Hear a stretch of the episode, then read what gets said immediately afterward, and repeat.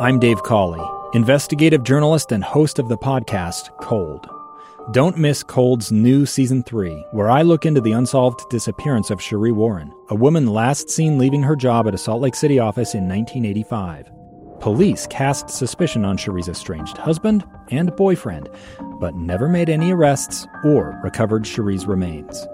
Find Cold Season 3, The Search for Sheree, anywhere you get your podcasts. Inside Sources. Inside Sources. Utah's source for exclusive access and insights behind the news. Here's the opinion page editor of the Deseret News, Boyd Matheson, on KSL News Radio 102.7 FM and 1160 AM. Welcome, everyone, to Inside Sources here on KSL News Radio. It is great to be with you today. I am Boyd Matheson, opinion editor of the Deseret News, and as always, we got a lot of ground to cover in the fastest 60 minutes of radio as we actually attempt to slow things down, help you divide the rage from the reason, elevate the conversation, connect the dots, and help you make the news make sense today. Uh, and as always, I want you to help us elevate that conversation. You can do that on our Utah Community Credit Union KSL text line. Weigh in throughout the show. We'll share that, pass it along as we all strive to have crucial conversations in a meaningful way, not to talk past our differences, but across our differences, uh, and get to the solutions that will actually be most meaningful for everybody moving forward. And of course, there is a lot going on uh, politically, nationally, locally, uh, many things heating up as we rocket towards Labor Day. And uh, of course, we're continuing our 55 day moonshot challenge as we try to uh, crush and quell the uh, pandemic and move that forward, especially as uh, schools are in session. Things are moving forward at the colleges at the local level. And we all need to figure out what we can do to make a difference. That's always the ultimate question there. Uh, sad news over the uh, the past few days. Uh, we lost a couple of uh, of great souls uh, over the uh, the last few days. coaching great John Thompson Jr., legendary coach at Georgetown University, passed away this morning at the age of 78, and he was an extraordinary one. The first black head coach of a university to win March Madness, to win the national championship. was also known for uh, getting the most out of his players and a, a very disciplined uh, approach to the game, uh, defensive approach to the game. And uh, his legacy went well beyond just uh, basketball. It was much more about uh, building individuals and really making a difference in society. I wanted to pick up on a couple of things that we heard about John Thompson coming out of this. In particular, a big rival Jim Boeheim, who is the coach of Syracuse. Uh, Syracuse and Georgetown went at it many times. Uh, but in this uh, report uh, from Sherri Preston at ABC News, uh, she talked to Jim uh, Boeheim and some interesting things to say there. Syracuse's Jim Boeheim tells ESPN the sports world has lost a giant in the passing of legendary Georgetown coach John Thompson. He was a bigger than life figure, and he empowered a lot of African American coaches and kids to come in and be the best. Thompson became the first black coach to lead a team to a championship back in 1984. One of his most memorable moments, though, came five years later when he walked off the court to a standing ovation protesting an NCAA rule that denied scholarships to freshmen who didn't meet certain requirements he said it was biased against underprivileged students, and the rule was later changed. Sherri Preston, ABC News. So again, uh, the great uh, John Thompson, uh, coach of uh, Georgetown University, passed away at 78. Uh, again, he was uh, one who was a, a great disciplinarian, shielded his players often from the media, took the heat himself for, for so many different things. but a, a great basketball legend, uh, great person, great uh, civil rights leader as well uh, in many aspects. Uh, so uh, we uh, we note that passing. also, sadly, over the weekend, as many of you followed over the weekend, Chadwick Boseman also passed away of cancer, and most people just didn't even know that during the filming of all of the Black Panther movies he was dealing uh, with cancer, and uh, how he was able to do that is a uh, an extraordinary feat in and of itself. Uh, he gave a commencement speech at his alma mater at Howard University, and uh, he did some interesting conversation here in terms of uh, what really matters and what we should really look at. I think this is very timely. This was a 2018 speech at Howard University, and a great legacy to not just the Black Panther. We watched over the weekend. We watched uh, 42, his portrayal of the great Jackie Robinson and his trials being the first African American to uh, break the color barrier in Major League Baseball. Uh, was also just a uh, fantastic thing. So let's listen. This is uh, Chadwick Boseman from uh, 2018.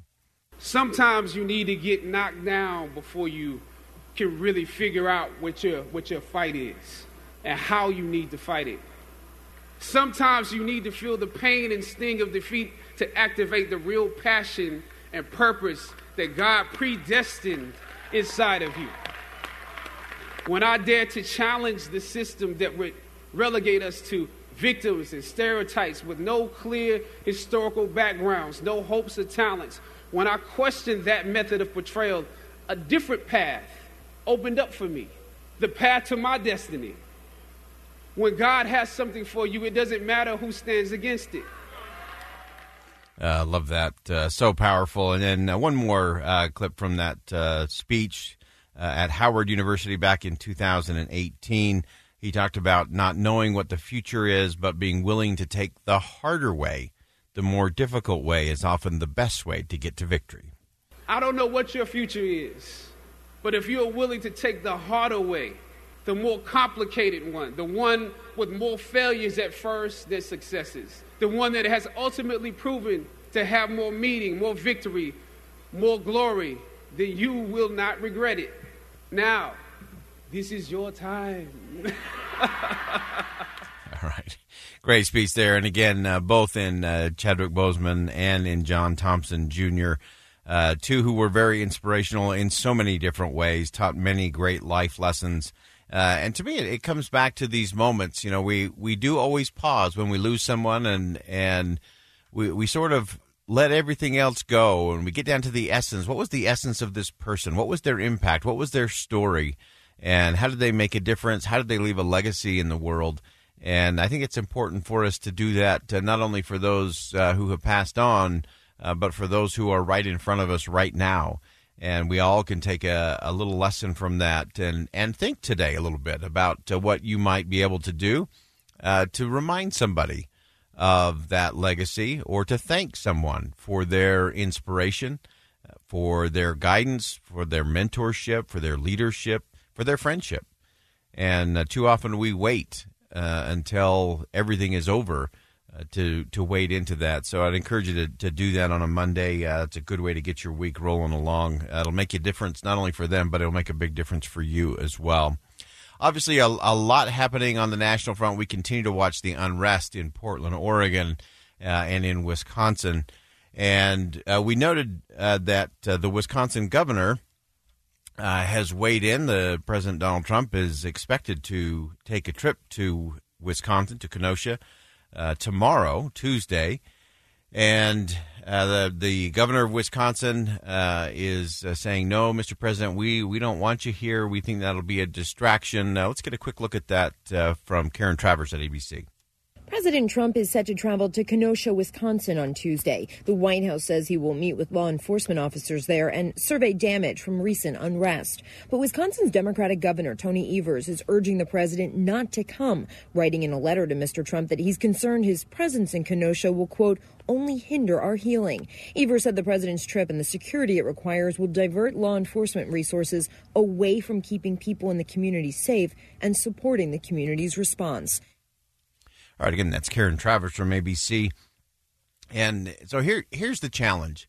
Uh, on one hand, I do think it is the role of the president, uh, regardless of party, to to play a role in these kinds of situations, whether that's consoler in chief, whether that's commander in chief, whether that's uniter in chief, and and so I think there there is a role to be had there.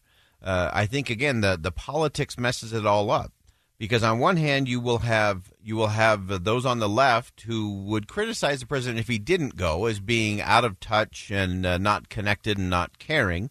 Uh, those same folks are going to criticize the president for going and politicizing it. Uh, and, and, then I think you have the president, and what will he actually do? Will he actually politicize it? Will he use it as a chance to unite, or will he use it for uh, purely political purposes and photo opportunities? So that's the test. And here, here's the interesting thing I think we all got to think about and think a little bit different about. uh, and that is it really isn't about the president. Whatever the president does or doesn't do in Wisconsin is beside the point. The only thing that matters is what are we, the people, going to do? Talked about this with Tim and Amanda earlier today, uh, and I'm really convinced that we got to stop saying, well, the Democrats are going to do this and the Republicans are going to do this, and President Trump won't get this right. He'll get it wrong. Uh, he'll make it a photo op or he'll make it this or that. Uh, and that's not, that's the wrong question. The right question is what are you going to do today? What are we, the people, going to do today? What are we going to do on our social media today? What are we going to do with our conversations with our neighbors today? What are we going to do in our conversations with colleagues? And what, especially, are we going to do with people we interact with who disagree with us? Are we going to attack? Are we going to criticize? Are we going to demonize? What are we going to do? Because what you do today is not dependent on what the president does tomorrow. Whether he gets Wisconsin right or wrong is irrelevant. What matters is what we, the people, do. If we want to change the trajectory of the country, uh, don't be looking to Washington. Don't be looking to the politicians to solve that problem. That's a we, the people problem. All right, we're going to go ahead and step aside. When we come back, we're going to have one of the great minds. We're going to have Jason Perry from the Hinckley Institute of Politics is going to join us to break down what happens in this crazy election cycle as we pivot past Labor Day. Stay with us on KSL News Radio. A gun in the face. Then all of a sudden, they all kind of lined up. They pointed their guns at me. And this is the point where I thought, I'm going to die today started two years of horror for an American in Venezuela. They said, You need to give us your phone and get ready because you're coming with us. I'm Becky Bruce, and I spent a year researching and piecing together Josh and Thamy Holt's story about their ordeal in a notorious prison. That's when everything started to turn bad. We had another pound on the door. Boom, boom, boom.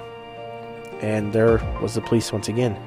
You can binge all of the episodes of Hope in Darkness on KSLPodcasts.com or wherever you get your podcasts.